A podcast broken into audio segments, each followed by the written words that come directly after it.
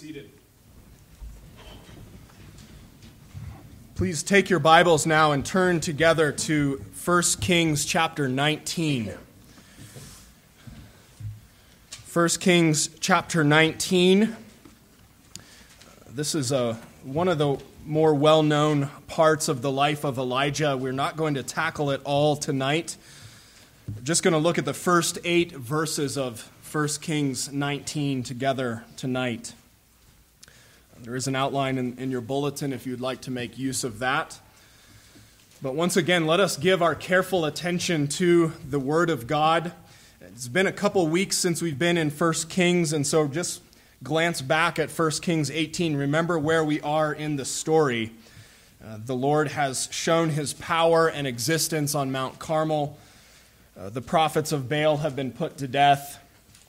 Uh, the Lord has sent rain and uh, Elijah's there waiting at Jezreel, wondering how is the palace going to respond to all of this. And we will pick up with the story at verse 1 of chapter 19. So please, once again, hear God's word. Ahab told Jezebel all that Elijah had done and how he had killed all the prophets with the sword. Then Jezebel sent a messenger to Elijah, saying, So may the gods do to me and more also, if I do not make your life as the life of one of them by this time tomorrow. Then he was afraid, and he arose and ran for his life and came to Beersheba, which belongs to Judah, and left his servant there. But he himself went a day's journey into the wilderness and came and sat down under a broom tree, and he asked that he might die, saying, It is enough. Now, O Lord, take away my life, for I am no better than my fathers. And he lay down and slept under a broom tree, and behold, an angel touched him and said to him, Arise and eat. And he looked, and behold, there was at his head a cake baked on hot stones and a jar of water. And he ate and drank and lay down again. And the angel of the Lord came again a second time and touched him and said, Arise and eat, for the journey is too great for you. And he arose and ate and drank and went in the strength of that food 40 days and 40 nights to Horeb, the mount of God. We will end our reading of God's word there. Let's stop and ask for God's blessing. Our Father in heaven, we ask that you would come to us as weak and weary pilgrims tonight, not by an angel not by a messenger, but by your living and active word that you have for us tonight here in 1 Kings 19. Lord, we pray that you would minister to us. We pray that you would enable us by faith to see you in your goodness and grace, to see the Lord Jesus Christ as our high priest who sympathizes with us. Lord, as we've just sung in Psalm 103, you, you know our frame. Uh, you are the one who has made us. You know that we are merely dust. Uh, we are like the flower that quickly fades. But Lord, as we come to your word tonight, we are reminded that uh, though the flower fades, your word never does. It lasts forever, and so does your love for your people. And so, Lord, help us to see that tonight. Minister to us by your word, we pray in Jesus' name. Amen. Well, when we left Elijah and 1 Kings several weeks ago, we left at a high point in the story. God had been victorious in an awesome display of power on Mount Carmel. Baal was utterly humiliated and defeated and shown to be a fraud. Uh, the people cried out with one voice, The Lord, He is God. Baal's prophets had been put to death. Elijah had prayed fervently, and God had finally sent rain. It was a high point. It was a glorious story. But as we saw last time, it was also a pivotal point, a point of uncertainty as Elijah waited at Jezreel, wondering how would Ahab respond? How would Israel respond to God's power and his grace? How would Jezebel respond, who had not yet heard the story? Well, things unravel very quickly, things change very quickly. We go from this great high to this great low. And Elijah finds himself in despair as he hears bad news as he runs far away. But what we see is that God is merciful to him. God preserves his life. God shows his goodness and his grace as his servant is weak and weary and discouraged. And Elijah had lost sight of this. He had lost sight of God's sovereignty. He forgot that God was on the throne and he was carrying out his plan. And this is all so very easy for us to do in this world. In this world of sin and evil, this world of temptation and suffering. This text is one that we can relate to. Many of you in this room can relate to in various ways and at various times in your life. And maybe some of you, even tonight, feel something of this deep weariness and weakness that Elijah experienced something of this sense of defeat and despair. Some of you know the shock of bad news.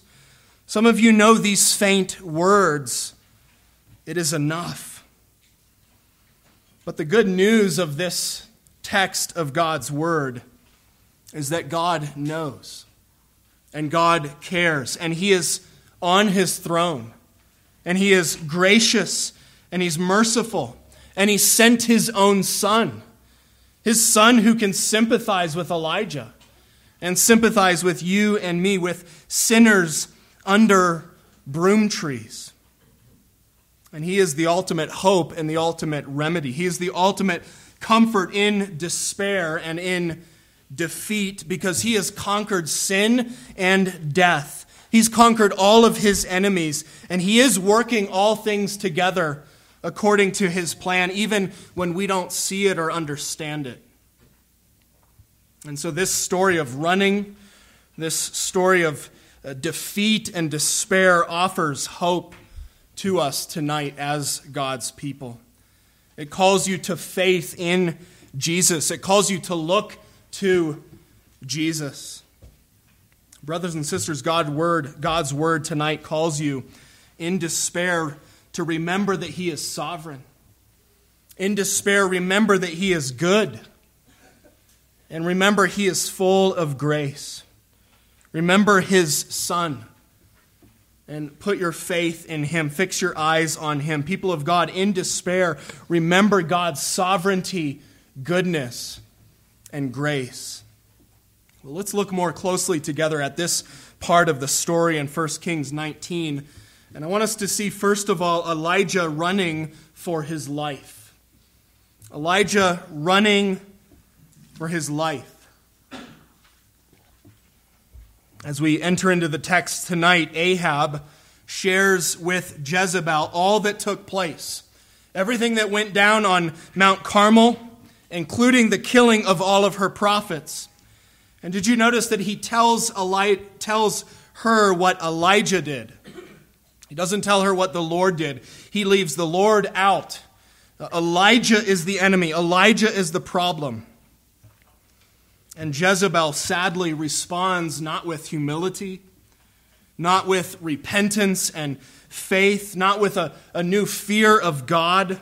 She responds with fury and anger. And she sends this death threat to Elijah, making it perfectly clear her response to all of this making it perfectly clear that she wants him dead within 24 hours.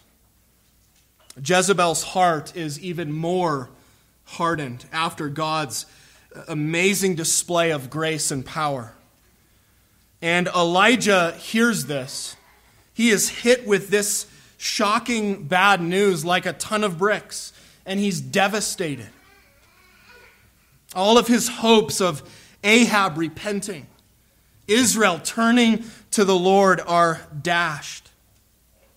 The, the fire, the rain, the judgment of God, the clear display of God's existence and power, his justice and his mercy, that all seems to have the opposite effect. And it has the opposite effect on Jezebel than he hoped for.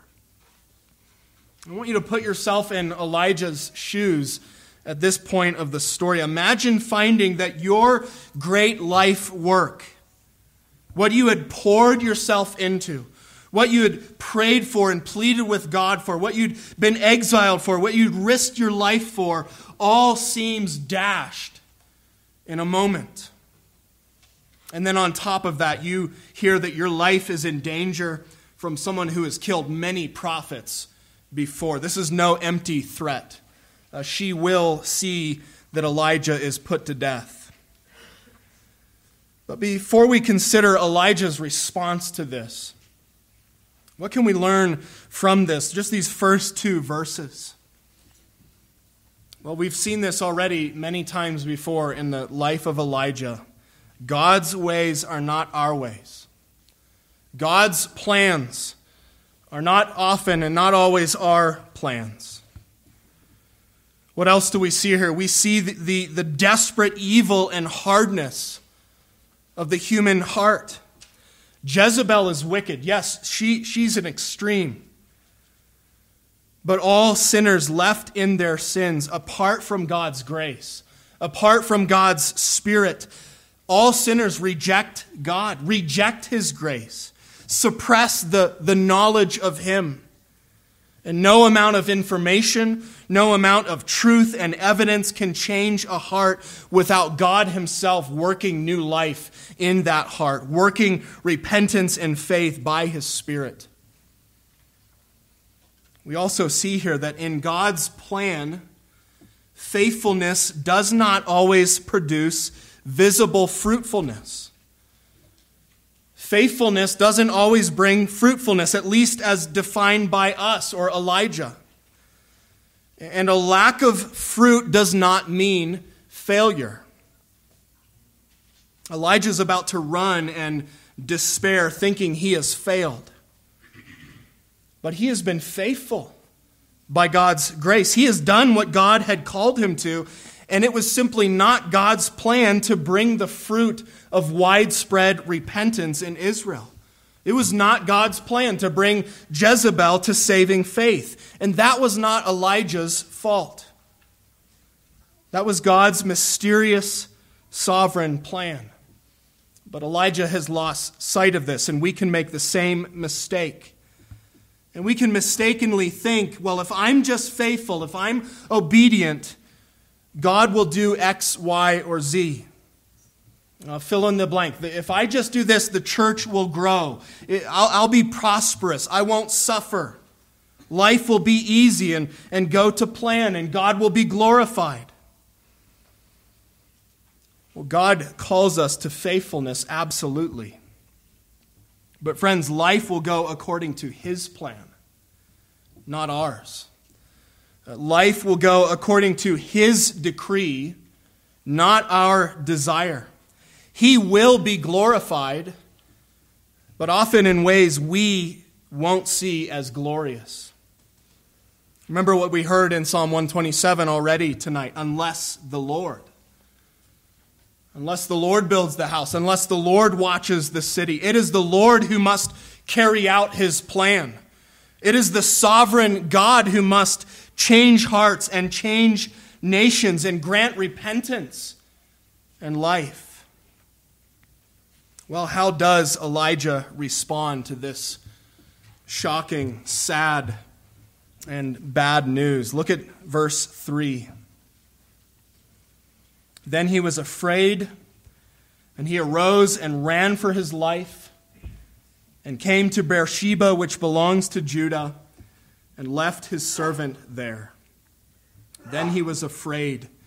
Uh, our text says he was afraid. This is actually better translated, and when he saw, he arose and ran. And you'll see that in some other translations or in the footnotes.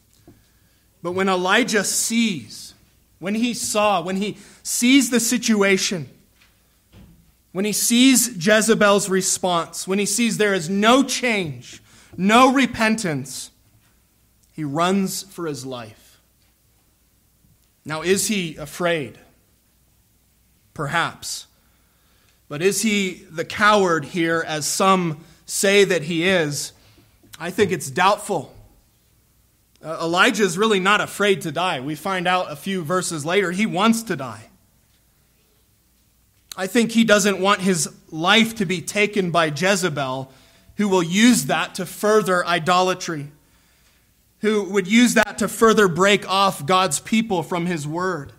He wants no victory for evil and for the cause of Baal. I don't think Elijah's actually running in sinful fear here. In fact, later he's affirmed and provided for in his journey further south by the angel. Now, could there have been sinful fear in Elijah's heart? Absolutely. And certainly at this point, he is taking his eyes off of God and he's fixed on what he can now see with his earthly eyes. But unlike before, now there is no clear word from God. There's no direction, at least in our text, as to what he should do.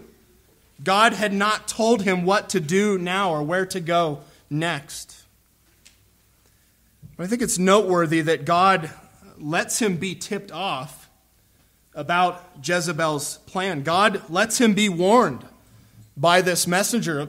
Jezebel could have just sent someone to kill him, but instead he's warned. And Elijah is not wrong in and of itself to want to preserve his life. Now, if God had called him explicitly to set to stay and to face Jezebel and to die then and there, then his running would have been wrong. It would have been sinful fear. But it wasn't time for Elijah to, to die. God was not done with him and his ministry. And we're going to see that again in this same text. And so he runs. He hears this word and he runs. He runs far to the south, almost out of Judah to Beersheba, and he leaves his servant there. Now, was there anything significant of him running to Beersheba? Well, the text doesn't tell us, but Beersheba is a very significant place.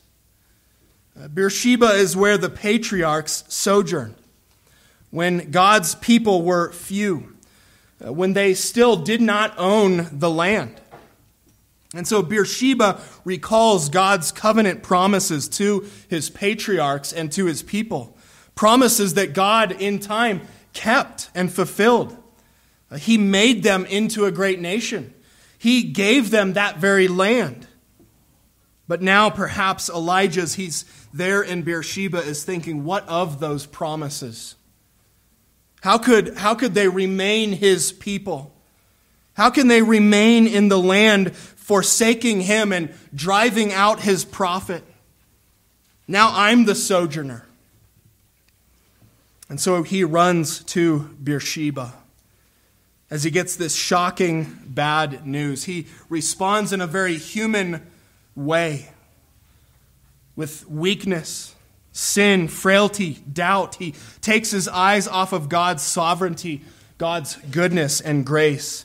And so next we see Elijah Second, tonight, despairing of his life. We see Elijah despairing of his life. Now, all alone, Elijah goes even further away into the wilderness and he sits down under this broom tree, this shrub. The man of prayer, the great prophet who just stood so tall high on Mount Carmel now sinks down under this tree and utters a very different kind of prayer. Verse 4 He asked that he might die, saying, It is enough. Now, O Lord, take away my life, for I am no better than my fathers. The Bible is the Word of God. It gives us true history of real people, real events, and it is honest. It's raw and unfiltered. And we see that here. Here is perhaps one of the greatest Old Testament prophets, and he is a mess. He is in despair. He feels defeat. He's speaking words that really aren't true. He wants to quit. He's saying, Enough is enough. I can't take anymore. And the Bible doesn't hide this from us. It doesn't sugarcoat the despair and the depression, the very human response, the doubt and the discouragement. The Bible speaks to us. The Bible speaks to you as real people who understand and, and have these feelings. And Elijah says here, it is enough. He's worn down, he's worn out by the evil, by the hardness of heart in Israel, by the refusal of God's people to repent. And he thinks if what took place on Mount Carmel has not brought revival, then there is nothing left for me to do. If that doesn't convince them, it's enough. I quit. I am, I'm out. I'm done. God, I give up. Just, just let me die. I'm no better than my fathers. Let me die like my fathers. I've been just as ineffective as my fathers before me, previous prophets. God, your people are so lost. They are too far gone. I'm no better at bringing them back. And so my job is done. I, I can't go on. Elijah's despairing because of the spiritual state of Israel and because of his apparent failure. I'm no better than my fathers. What he doesn't see here is God's plan, God's goodness, God's wisdom. He doesn't see how all the, the past events come together for anything good in the mind of God. And he's lost all hope. He's taken his eyes off of God and, and his truth and his power. He wants to throw in the towel, he wants it all to end. Notice here also how he's all alone and he feels all alone as well. That comes out later in the chapter. He'll express that I, even I only, am left, and they want me dead. Elijah also at this point may be feeling the absence of God's word. I've mentioned this before, but unlike previous chapters, God has not told him, at least in our in the scriptures, God has not told him his plan right now, where to go and what to do. And friends, when we feel alone and when we cannot hear or see God's word, it can bring this despair. What else do we see here? Elijah is physically and emotionally drained. He is completely wiped out. He, he had been on a roller coaster. He had had that great run before Elijah's chariot and the downpour. He had had that tremendous spiritual high on Mount Carmel. He'd had the necessary trauma of putting to death the 450 prophets of Baal, and then the wonder of God sending rain. But then, just after that, the shock and the, the threat to his life from Jezebel. This man has been through a lot. He has been in the heart of the battle, in the front lines. And it is all too much. It is enough. And he's so tired, he falls asleep under this tree with no bed. And often, times of despair and doubt, fear and weakness for the Christian can be a complex web of many of these things that we see in Elijah's life a, a lack of faith, a lack of sleep, a sin, loneliness, mental, physical exhaustion, hunger, sorrow, shock. And so Elijah utters this sad and, and really sinful prayer. He voices his desire to quit, to die. And it's not right. Prayer is not the response of faith. This is not the man of God, the man of faith that we've seen so far. But what we do see is that here is a man like us. As James 5 says about him, here is a mere man, a man with our nature, a man with a human nature and a sinful nature. But notice, even in this prayer with so little faith, even in this sinful, selfish prayer, uh, even though it's understandable, who is he praying to? Who is he crying out to? He's praying to the Lord. He is not asking for the right thing, but he is asking the right one. And you see similar prayers and desires in Job. Uh, you see it in Moses. You see it in the Psalms. And the Bible does not hide this. God knows, God hears, God sympathizes with us in our weakness. And God's own Son came and never sinned so that he might be our great high priest and Savior. Well, we've seen the response of our poor, embattled prophet, all alone under the tree, exhausted, weak, and weary in despair. But what is God's response? How does God deal with this poor man? Well, I think God's response is beautiful and comforting and full of grace and patience. So let's consider, third and finally, tonight, the sustaining of his life. Sustaining of his life. The story goes beyond our text tonight, and we're going to get there next week, Lord willing. There's going to be more interaction between God and Elijah, and God will have more to teach Elijah. But I want you to look closely at what God does for Elijah right now at this point in the story when he is in despair and he wants to die. I want you to see the gentle love, the goodness and grace of God to this weak, weary servant. First of all, remember Elijah is all alone. So, what does God do? God sends an angel to him. And so Elijah is no longer alone. God is gracious. God provides. What else? Elijah is extremely exhausted. He is utterly spent. God lets him sleep. God gives him rest. The angel wakes him, but then he lets him sleep again. Elijah's hungry and weak. What does God do? God gives him food and water.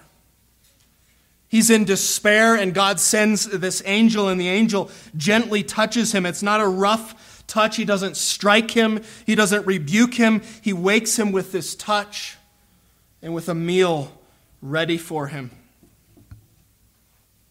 Elijah's been without the word of God, it would seem, and so God sends a messenger he sends his word by way of this messenger, and it's not much.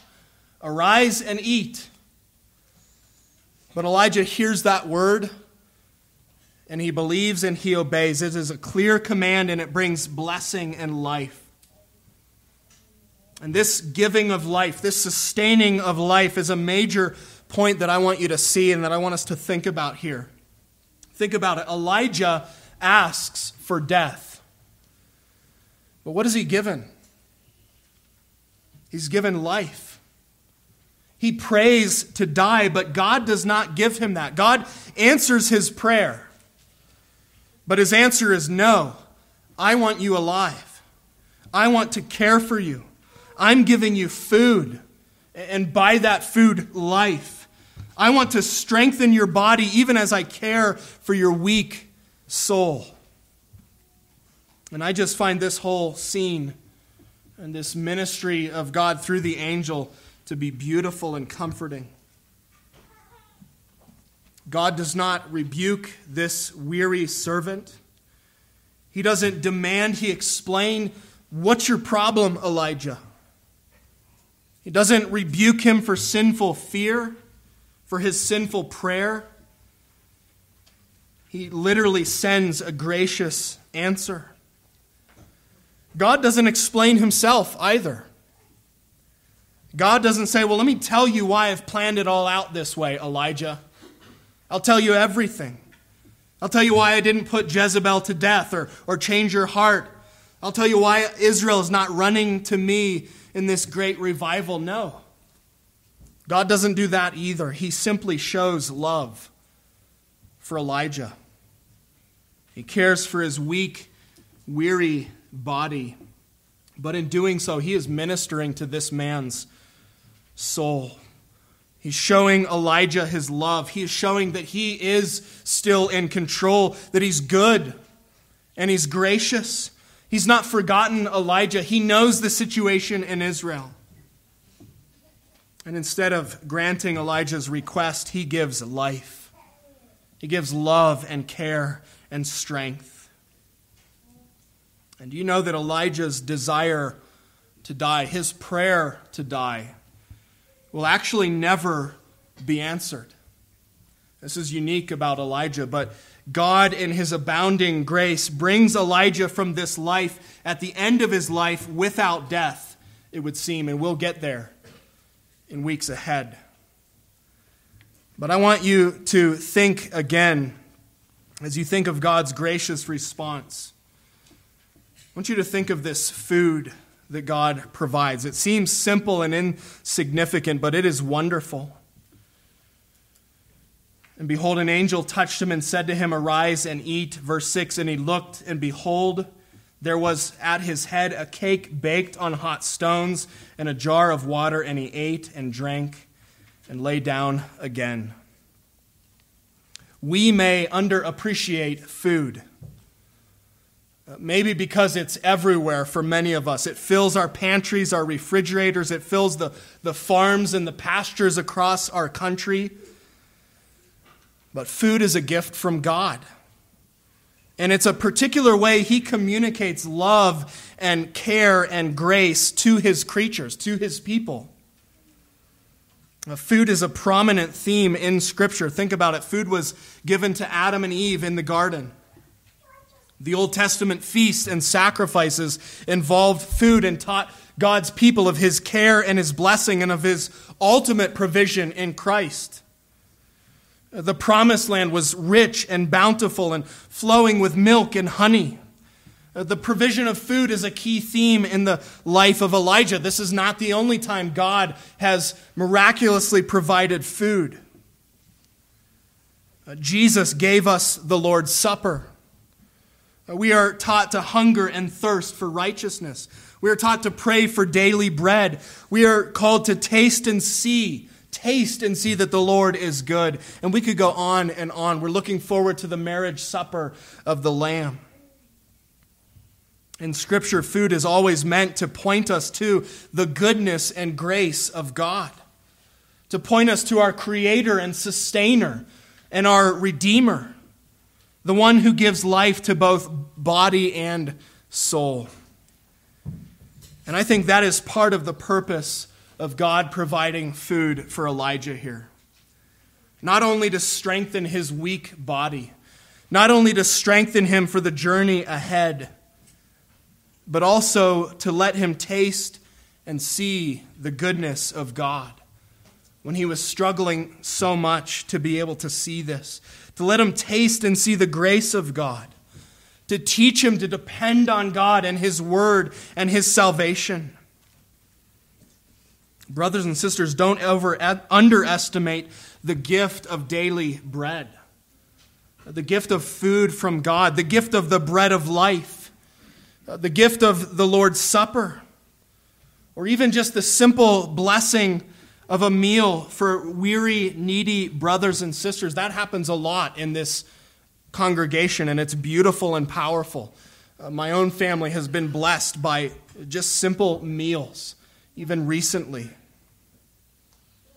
Well, we could linger even longer here under this tree. But I want you to see how all of this points you and me to the good news.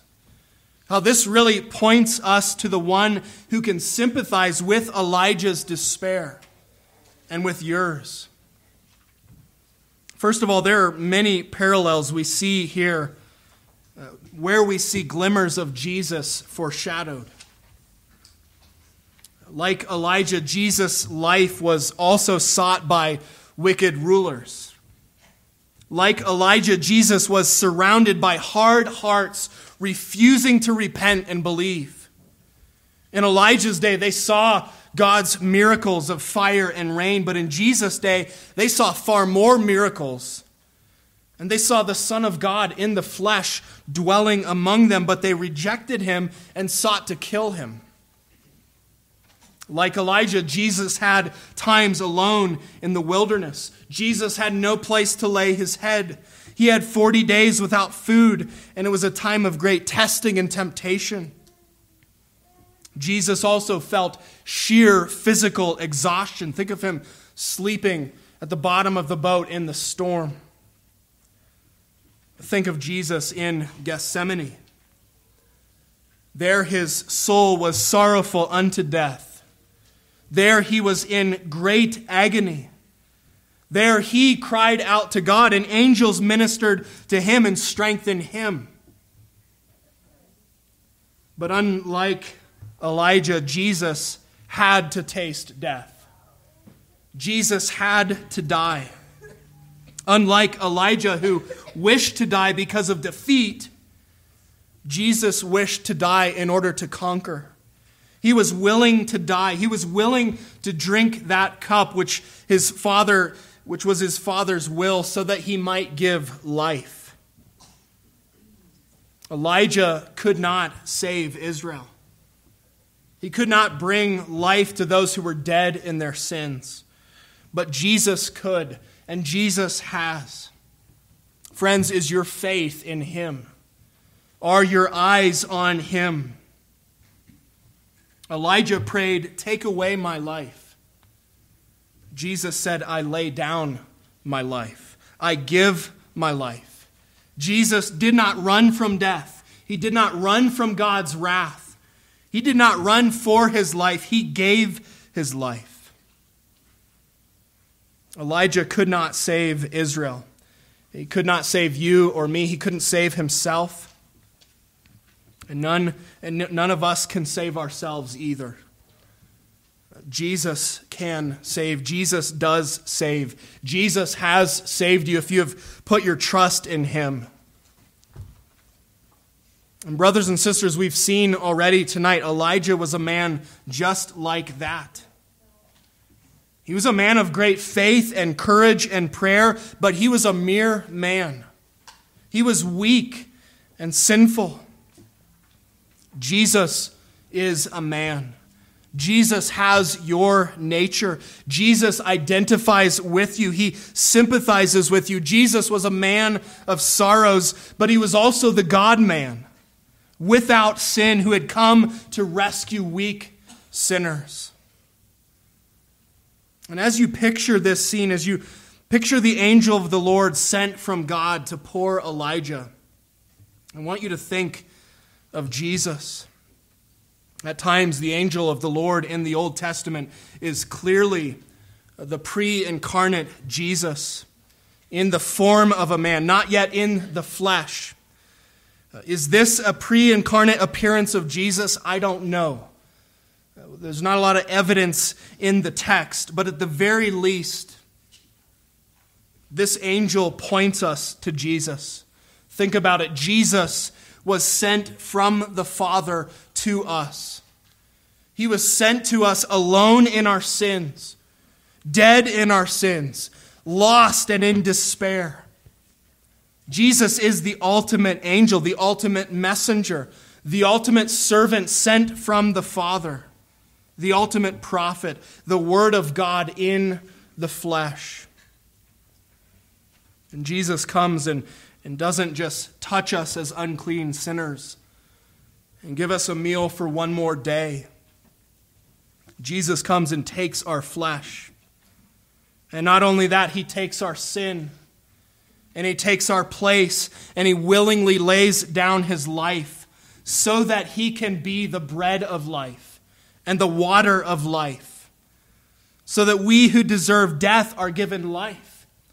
We who deserve rebuke are given refreshment. We who deserve hell are given heaven. Brothers and sisters, when you hear bad news, when you face despair, when you sit under the broom tree like Elijah, remember the good news. Remember the ultimate answer. The ultimate hope is the good news of Jesus, the messenger, the Savior sent from heaven for you. And as you may face times of despair in this life, or maybe you're facing such a time tonight, remember Jesus. Look to Jesus. Yes, we see in this story the importance of God's Word. We see the importance of not being alone. Think about how this story may have been different if he hadn't left his servant. That servant was uh, likely a God-fearer. What if he had brought him along with him, and that man had been able to encourage him. But I want you to know that you are not alone. Jesus is with you, He knows you. The Holy Spirit is with you. God's people are with you. God's people will help. God's people want to help. And if you find yourself in a time of despair, ask for help. Maybe it's your parents or a friend or one of your pastors. Don't be afraid or ashamed to admit that you are in despair and you are struggling. Seek the Lord, seek help. Uh, we are in this together.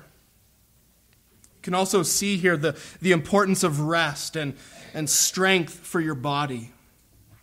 But the most important thing I want you to see is that God is sovereign. His plans may not be yours, you may not understand them, but He is in control and He is good and He is gracious. He is merciful to sinners. And we know that ultimately because He sent His own Son who comes to us in our sin and in our weakness, in our brokenness, who spreads a table before us and says, Come and eat, feast on me. I will comfort you, I will give you life. Friends, God will not always answer us the way we want. He will not always grant our heart's desire, as he did not for Elijah. He will not always bring the fruit or the deliverance that, he, that we want. But if your eyes are on him, if your faith is in his son, he will give you life. He will give you eternal deliverance and joy and rest. He will give you comfort and peace. He will never leave you. He gives you Himself, the bread of life, the water of life. He says, Rise and eat. I am here. Have life. And so, brothers and sisters, in despair, remember God is sovereign. God is good, and He is full of grace. And you see that most in His Son, who He has sent for you. Remember Jesus. Look to Jesus. Let's pray.